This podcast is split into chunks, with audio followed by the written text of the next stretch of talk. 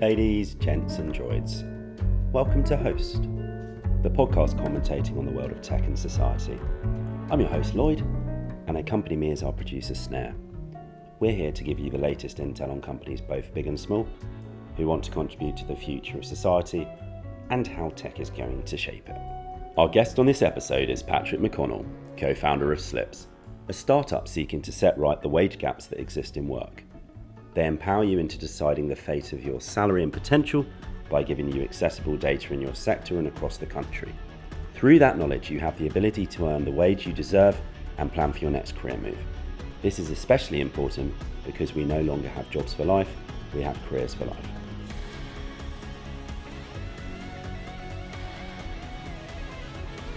So, Patrick, one of the missions of Host, um, further to the network of startups and technology being um, put in one sync place and, and, and hosted by us, is really to try and make sure that the community who has an awful lot of power moving forward uh, doing the right things. Mm. And your company is, is, is one of those, right? If it goes really well, where you're going to have this data, which, like you said, could be sold, etc., etc. What is really encouraging is so many founders that we're talking about seem to have great ethics, but it gets into the wrong hands and it's a catastrophe. Mm-hmm. On that point, what can we do to regulate startups? Because startups are always going to try and take every inch so that they have profit, um, so that they can carry on, even with you, even though you might not want to have a billion pounds or whatever it might be, you do want this company, it's a passion to be successful, and overheads come and uh, cash flows tight, and then you think, hmm, what do I have? decision to make. Ah, I've got some data I could sell to not a great person. Yeah, um, you know, I think that's a really interesting question, right? And I think it, it does there's the law, there's ethics, and there's morals in every sphere of life, right? And um, and sometimes they don't all agree. And let's take an example uh, to work through. That's not me right now. Um, and that would be Uber, right? Uber is illegal in countries. Swerving, clever. Uh, let's, let's Moved it away, away, from you. Let's no, put no, it on Uber. I'm, I'm, happy to come back to us. No problem. But I think I think it's an interesting example yes. to kind of tease out where these different lines are, right? Because you know, Uber, it, you know, it has has technically, you know, from a, just a pure taxi cab company thing operated illegally, I guess. Is it in France where they're facing millions of pounds in fines, and is it India as well, where they're just saying in no way, shape, or form are we going to accept Uber? Um, so, but they didn't. Did Uber care? Do they not launch the app in France? Does it? No. They, they, they kind of continue regardless, and they kind of say whatever legal battles come, we will fight those on the beaches, and it's worth it, you know, for us to, to go there and whatever. You know, I'm not a legal expert on taxi law in France, uh, but that was essentially kind of the kind of decision that they made is that ethically or morally wrong also? I, you know, uh, I'm sure people can debate both ways, right? Um, and, and then regardless, take France and now look at London, that this, we, we are talking about the ethical, moral dilemmas about how cheaper automated things in the workforce put people out of work. So, you know, it's a it's a really difficult thing. Um, it comes down to just so how do you regulate for that? I have no idea personally. I really couldn't tell you the answer to that. Um, in terms of Sliips, you know, there's it's kind of a reason why I come on this podcast and my face is on the website and so is Tom's and we talk about what we do and explain clearly how we plan to make you know money by selling the aggregate data. Never anyone's individual anything. It's the aggregate of the information, the big picture. That's important.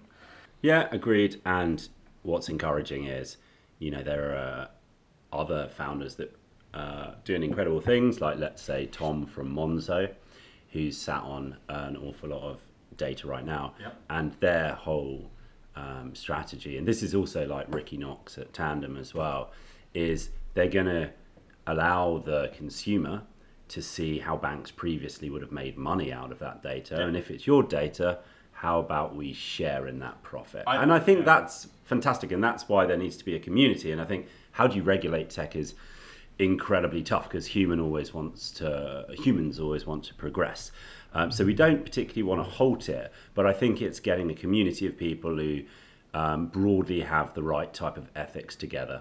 I think you, that's a yeah, that's a, I 100% agree. You know, um, and I think that concept of using about data and who owns it is really interesting. And clearly, this GDPR thing is actually you know, the individual owns it, which is great. Yeah, it gives it gives the individual um, a feel good experience. So that's constructive. I've got um, a really exciting question for you. I know that um, you're passionate about artificial intelligence, but I want to talk about how it might affect employment given what Sliips is doing. First, I'm just going to open my beer.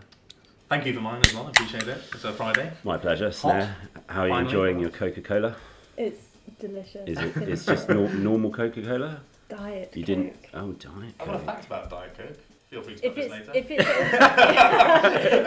if it's gonna give me cancer, I don't want. No, no, it. it's not that fact. It's actually Okay. it's the least popular drink you can order on an airline because from the air stewardess's point of view because because of the pressurization in the cabin and how extra bubbly it is because of the different kind of ingredient makeup. This is where my fact gets more less factual based, but this bit is true. Apparently, um, yeah, it takes like triple, quadruple the time to actually pour out. So you really slow down an air stewardess if you ask for a diet coke as opposed to a regular coke. I'm actually gonna order one every single time. I know. I don't Just the kind of person you are, aren't you? I, I'm, oh dear. But just just just on on opening that beer from Brewdog, Dead Pony Club, which is um, a session pale ale, three point eight percent. Cool. Right. So, um, what do you think is going to happen when automation really starts killing off jobs in certain sectors? So, how do you think that will, for instance, affect the economy, people, and their lifestyles? I think it will affect it all massively. And if we don't take the appropriate steps between uh, government, um, society at large, and media, plus companies, uh, we could really make a hash of this. Um, let's take a sort of more stark example. Looking at Trump's America today, um, you know, he ran on a platform of job creation, uh, which is you know great. Um, but kind of blamed international trade for it and China, China and Mexico for So was that was that a Trump impression? Ah, I'm really bad at impressions. let's, That's what it let's, let's hear it again. China. Not a problem China. No, that's terrible. I apologise. Um, you know, and, and, and you know, the, the area he was talking about was, you know, uh, the Midwest, coal mining, and we've had a debate here. I think it was something like 67% of jobs in China will be automated. Will they? Yeah. I did not know that. I did not know that. And that, that's interesting for a whole other sway of the reasons. But you know, and maybe that maybe he has a point. I'm not going to get into the pros and you know cons of all that kind of stuff. That this is a whole different podcast entirely. But actually, where the problem, not the problem, yeah, a problem that is arising, and it's not necessarily anyone's fault, is right at home in America, right, the West Coast, and automation is the source of will be the source of major job loss and you know, I, I am a Trekkie, I confess, and in that world, um, you know, people don't have to work because machines do everything and they've got great technology. Um, and it, it's Trekonomics is a hell of a field to actually, you can actually look at it and see how they kind of go about it. Uh, but ultimately, it comes down to something, we- need a response to that because ultimately, you know, if you take a, a horrendous, you know, uh, example, right? Horses were our major form of transportation. It was the fastest way we could communicate, to travel, to get anywhere, to pull loads, anything. Whatever it was, it was the horse. And I can't actually remember the, the various population sizes, but before sort of the car and telegrams and things like that, the, say the horse population was 8 billion or whatever. I really don't know the number, but it's this percentage drop, which is my point. As soon as we had this technology, I can't remember the, the years, it dropped about, you know, 100,000 sort of in comparison to the population. It's not that number, but it was just a massive decline in the population of the horse because we didn't need it anymore. We didn't have to breed it for, for anything, right? It's for riding around, and what do you use a horse for? For fun. The idea that, you know, the automation will create more jobs is not gonna, I don't think that's the way it goes. It's to, it's to, it's to reduce and automate, you know, the amount, you know, new people. So I think you need a, a radical solution, really, to this problem. And it's the, unfortunately, I think the, they had a vote of it in, Does, in does, Switzerland. does Star Trek have I, that? d- I don't know what it, but, you know, I think the answer with, that is being talked about in some stuff is this idea of a universal salary, um, Yes. where you get paid Yeah. just for living, you know, Yeah. and then you are allowed to go and hey, maybe start a business with that money, right? Because you got that security, you don't, it's less of a risk. Yeah. I think that's great, or you know, just no, I think enjoyment, learning no, I, instrument, whatever. I, I, I think that's a disaster. I think that um, people have and will want to feel like they're creating their own value. And I think by taking here's your universal salary away, what will happen on an individual basis is people become entrepreneurial. So we'll move from where you got your degree and you were working at a law firm, which is going to be a particular victim of automation and Yes, is, it al- is. is already. I think IBM Watson just Yeah. in one hour did something like 60,000 hours of legal work, Yeah. right? Um, and do you think, does that person really want to sit there and go through these huge documents and blackline? No. So it's like all the industrial revolutions. What's going to happen is people are going to lose their job. So in current time, that's really sad, and we need to think about how we deal with that. But then if you evolve it to 10, 20, 50 years, people are going to have to create their own added value. And that's what I think is happening already in the startup community. So those are going to be focused on wellness, they're going to be focused on more creativity. So I think most people agree that hopefully we'll be okay. One other thing as well, Patrick, might be that actually we get a population decrease. You know who really destroyed automation and the idea of automating jobs? It was definitely Disney. Whenever I think of automation, I immediately think of that film and what it's going to do to people. People are just going to sit around in these big chairs and like drive around, and they're going to be really huge, Yeah, and yeah. robots are going to do all the kind of legwork for them. Next date night, I'm going to watch WALL-E. Sounds like a dream. Um, So cute that little. oh, we've got another impression. Oh no, I don't know why I'm impressions. Like, I'm terrible at myself before we started. How have I got myself in this position? Anyway. So, with um, Sliips, you um, guys started relatively recently. You've made some really good progress. I think you just got into another accelerator. Yeah, that's right. Um, we have, have just finished um, uh, the boot camp of a accelerator that is across the whole of the country um, called Entrepreneurial Spark, eSpark for short, um, and it's uh, wholly sort of funded by NatWest. So it's a free accelerator. Um, they have different levels of uh, of sort of stage you can apply at four stages one is just um, the, do you have an idea and you're still at work you want to come and get it tested over three months and pull it apart and then various stages ahead of that so yeah we're, we're on one of the later stages um, and it, it well it's day two uh, technically so yeah, but it seems really good um, strong partners into um, enterprise um, and how you know how does Dell go about their sales they're really good salespeople but you know and that, that kind of stuff really How arduous was the process to be accepted? Not hard at all. Um, I mean, so a key principle, right, for anyone you know looking to do to do a startup is network is king. I would say, you know, certainly before you have cash, then cash is king. Um, but it, everything that has made Sliips a success has been going starting through my network and then looking at getting introductions and who do I know. And I, I'm, you know, everyone hates networking, or I, I certainly like have a passion against it, but it needs to be done. Um, you know, so the way we got our first funding, for instance, I'll tell that quick story. You know, I I left my job and I sublet my room. Uh, I was living very kindly at a friend's uh, place. This is this is room. this is where in the future Sliips would just like flash red, make an emergency noise, and be like, "No, don't do it. You're going to be poor for seven years." This is not looking good for pension contributions, let me tell you. Um, yeah, uh, but so. uh, So I left before even looking at my network because I had to learn this the hard way. So I was going through, making a pitch there, thinking about the business model. I don't know how wrong I was about a lot of stuff back then. Uh, so this was literally about a year ago now, September. September. Um, and I then, right, so I'm doing a startup. Who do I know in startups? I had one friend from university, the only one I knew who left instead of going on the tr- traditional grad scheme thing. He went to work for Onfido, and his name's Ed Allen. Um, and he did really well there. I think he was like one of the very, very early employees, and he's just done super well. So I sent him a message, "Hey man, would you check over my pitch deck? Any advice you have about startups? Having seen one, you know, at a late stage in comparison to us, but early for them."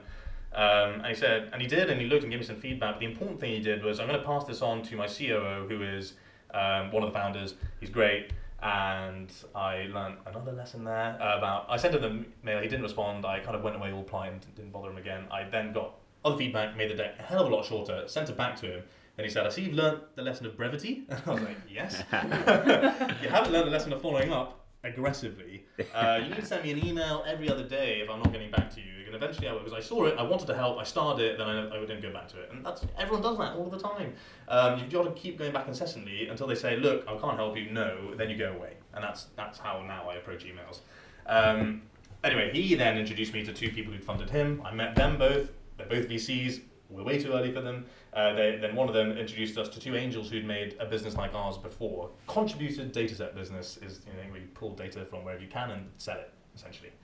Um, uh, and we met them uh, uh, for a coffee. They they and then they agreed to invest in us, and that was what gave us that sort of that oomph to go. And it all started from just who do I know in a startup that I know, and there's a mate from uni, you know, and that was it. Uh, and similar then for uh, you know entrepreneurial spark or any accelerator you might apply to or anything you might apply to ever. Try and search for the human that's going to read the form uh, behind it in some way, or, or a third degree, six degrees of separation, right? That, that's what you've got to find. There's, there's only six steps away. You just have to work really hard to find that route. Uh, but then, for, like, that's how I learned about Entrepreneurial Spark, and then I said on the forum, look, I know someone that's been through it. He says it's really good. I want to apply, and that was obviously beneficial. Incredible advice. So, as somebody who gets um, infinite uh, business development emails on a daily basis, mm. which goes straight into my clutter. Um, it's a good feature, that, isn't it? so good, so good. Yeah. Um, the way that I decide how to spend my time in responding, which is categorized by not responding, um, reading and not responding, responding, mm-hmm. proactively responding, is if there is a connection that's brought that person to me and the connection can be a person, um, a mutual contact, or the connection can be some affiliated uh, business venture, etc. So the advice is, you know, to people looking to go raise money or to potentially apply to a company that they want oh, to yeah, exactly. work for, is find the person. Brilliant advice but don't necessarily, you know, come out straight away with like yeah. transactionally. This, this is this yeah. is what I want. Yeah. Um, the best thing to do is typically ask for advice. Yes. And advice can turn into either capital or it can turn into a relationship or it can turn into a job. The maxim in um, startup land when you're trying to raise money is ask for money, get advice, ask for advice, get money. Yeah. That's, and I found that definitely to be true. Um, just two quick things I think people should read. Just I can't remember the name of the first one right, but it's actually how in Silicon Valley it's called the art of the introduction and how introductions are actually a currency. But if you Google sort of the you know Silicon Valley West Coast the art of the introduction, I can't remember who wrote it right now. That's just an important thing about how to handle email things because I was pretty awkward about it. And overthought many many one-liner emails. Um, as the second thing, just on the form, you know, whenever you have a form to fill in, read Dropbox's application to Y Combinator. Um, is when he was a solo founder, he built a lot of it. He looked, uh, he, and he applied to Combinator, which is an amazing, you know, uh, accelerator. Uh, but it's how to come across really well on a form. You know, he was just super honest, straightforward, concise, and funny on it. And that, that just read that as a good example because people get over formal with forms. I think that's those two things are worth a read because you're gonna have to fill in forms and you're gonna have to get introductions via an email. And those two resources have been super for me. If you aren't yourself in communication or in your job, then you're basically working, right? Because you're having to put some type of game face facade on. If you're just yourself, then, you know, even if you don't get everything that you're going for, at least you're happy because you don't have to think about it. Some humor, informal, precise is the best way to always um, go. So, to finish up, um, what's next? What have you guys got um, in the short term and then where are you trying to get? Uh, yeah, it's a great question. Um, uh, so you know, right now we are we've we've built the sort of the end user sort of employee side where a user signs up for free, tells us some information, we tell them some information. That's ticking over now. We're building up pictures of companies and industries in the UK. Wow, Patrick, when you say built, um, I'm interested how you go around that. So your founder is a computer science graduate, technical. Yeah. So great combination with you two, your strategy, uh, finance, and all things language. Yes. and he's computer science. Um, do, he's built the product himself. All himself. Would you guys have considered using uh, technical consultancy? So, for instance, and I'm looking forward to when your product um, covers different territories, let's say across Europe. So you could see that, for instance, in Bucharest, a developer costs three times less than in the UK. Uh, would you consider that? Uh, not not at the stage, not, not at the beginning. Um, the first question you're asked by any investor really is, do you have tech in the team? Um, and if the answer to that is no, it's not the best um, sort of answer to give. Um, I think you need to know your product, you need to know your business, you need to be able to hear conversations, whether you're, you're trying to, you know, build something that someone wants to buy or someone wants to sign up for. You need to be in those conversations and you need to have the authority to be able to change it quickly. And also, you don't have a lot of money at the start to pay these guys is another really, you know, uh, limiting factor. So, but you need to know it in and out, you know, what is, um, but then also have the authority to change it. And only the founders have that. Um, down the line, yeah, then it's not cost efficient for Tom to build every feature and for me to test it a little bit. You know, that, that, that is not scalable, but at the beginning, you need to be right in it. Cool. Um, and then what's next? So, um, cracking open another yeah. Brewdog Dead Pony Club, three point eight percent Pale Ale. We, we can but... surely these guys are going to give us some money for like that. But yeah. I've said it twice now. They're great. yeah, Brewdog are really interesting. And actually, they were on Entrepreneurial Spark as well. Like, today. Yeah. So or, or they won an award that Entrepreneurial Spark host. I actually didn't need to get my facts straight there. That's a really quick slide. Um, what is next for Sliips? Right. So there's there's interesting conversations happening right now around the UK in terms of uh, the gender pay gap, uh, uh, the ethnicity pay gaps, and then you look at the, you know, the combined thing there, and our, you know, our data shows there is a gender pay gap. It starts before the average age of motherhood. So what's going on there? You know, uh, at, at the companies that we've you know we've got data on. um, you know that's that's a thing. That's that's that's an interesting factor. So we are looking to develop essentially, really, in light of that, plus the fact that companies want to get pay. I truly believe companies, most companies want to do the right thing. You know, a I think it's more productive for their employees to know and be certain about wages and salaries and how they're being rewarded. Yeah. B is a litigation risk if you don't, um, and and C the right thing to do. Um, so ultimately, where we're building a the where Sliips makes its money ideally is we build a product that helps companies answer those questions on reward, total reward, and also career progression, um, and so that they can intelligently talk to their employees about look, this is how you're rewarded, this is how it compares to the market, and ultimately, if you stay at this company for five years instead of three, this is where you'll end up. And this is the progression that we will give you. And this training course comes out of it, and you will be in this position. And then maybe it's time to release you um, to another company because it's not right for you to stay here because you know we're, we're a pyramid. Every every company is a pyramid. So you're gonna hit this bit. There's no point waiting around for a partner to die or whatever it is. You should move somewhere else. Um, and that's that's kind of where we'd love to get companies to is a stage where you know they are that open with their employees and, and they have the facts to back it up. Take the hearsay out of the conversation, open the laptop, point at the graph, and say this is it. There's there's there's nothing um, more rewarding actually. This is uh, from my own experience, than in due course, when an employee has shown loyalty and has been super productive and fitted into the culture, than saying like right now probably actually it's a better thing for you to go elsewhere. Look, you know, you've learned from us what you can. I think the tasks aren't as exciting and constructive as you might want. And it's just good karma and these people going to the workplace elsewhere and in due course you know these things can benefit either transactionally or it's just to feel good. So yeah. I, I, think that well, yeah. what, what you're what you're going to be able to do is actually like visually, quantitatively show that, and yeah. that's going to be that's the aim.